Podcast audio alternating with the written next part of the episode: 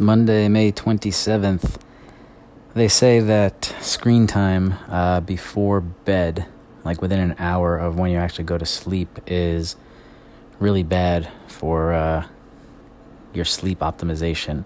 It like pushes back the amount of time to get into a REM state or a deep sleep. I don't know the exact science behind it, but any one of the biohacker, life optimizer guys, and especially the sleep guys will always say one of the keys to a successful sleep, besides a cold room, as dark as possible, no caffeine, no meals, blah, blah, blah, a bunch of other stuff.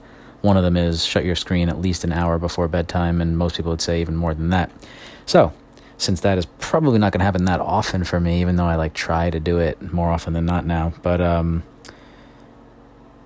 anyway, to try to combat that, I just recently bought these Swanwick glasses and I put them on at night when I am watching TV or fucking around on Twitter on my phone uh, in the few hours, you know, after my kid goes to my boys go to sleep and before I go to sleep. So like in that like 2 to 3 hour time frame, I try, I don't always remember because it's just a new habit that hasn't fully formed yet. I try to put on these glasses, and what these glasses do is they block out the bad light rays that affect your uh, sleep from getting inside your eyes and dome and messing up your whole shit. So, um,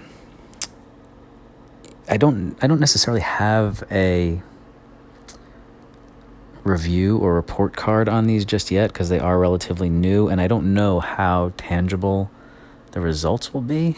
Like if I just start sleeping better, I, I don't know. I just like, I guess it's one of those things, and I have a bunch of those things where it's like you trust the source and believe the science and just like dive in without even fully grasping exactly what's going on because that'll just take forever and you'll try to make it perfect and you won't take any action. So instead, these were like 60 bucks, bought them on Amazon Swanwick, and they're just these little cool looking uh, glasses that supposedly are like a force field for bad shit. So why not?